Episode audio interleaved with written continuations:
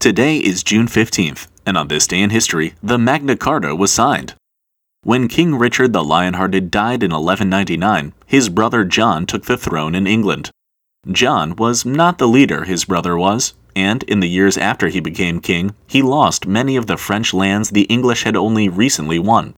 And on top of that, he raised taxes to fight a war to reclaim those lands, a war he ultimately lost in 1214.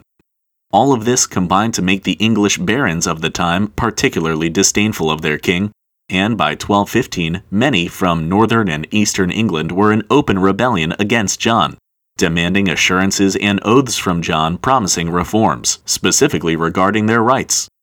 They met with John at Runnymede, off the River Thames, on June 10, 1215, to discuss terms and by June 15th, all parties agreed to a document that became known as the Magna Carta, or Great Charter.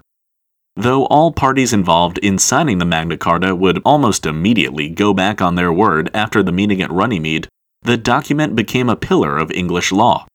At the time, all the barons cared about was limiting the taxes they would have to pay to the crown, and much of the Magna Carta addresses that but it also discusses topics like protection against illegal imprisonment and limiting royal power, topics that would continue to rear their heads throughout political discourse into the modern era.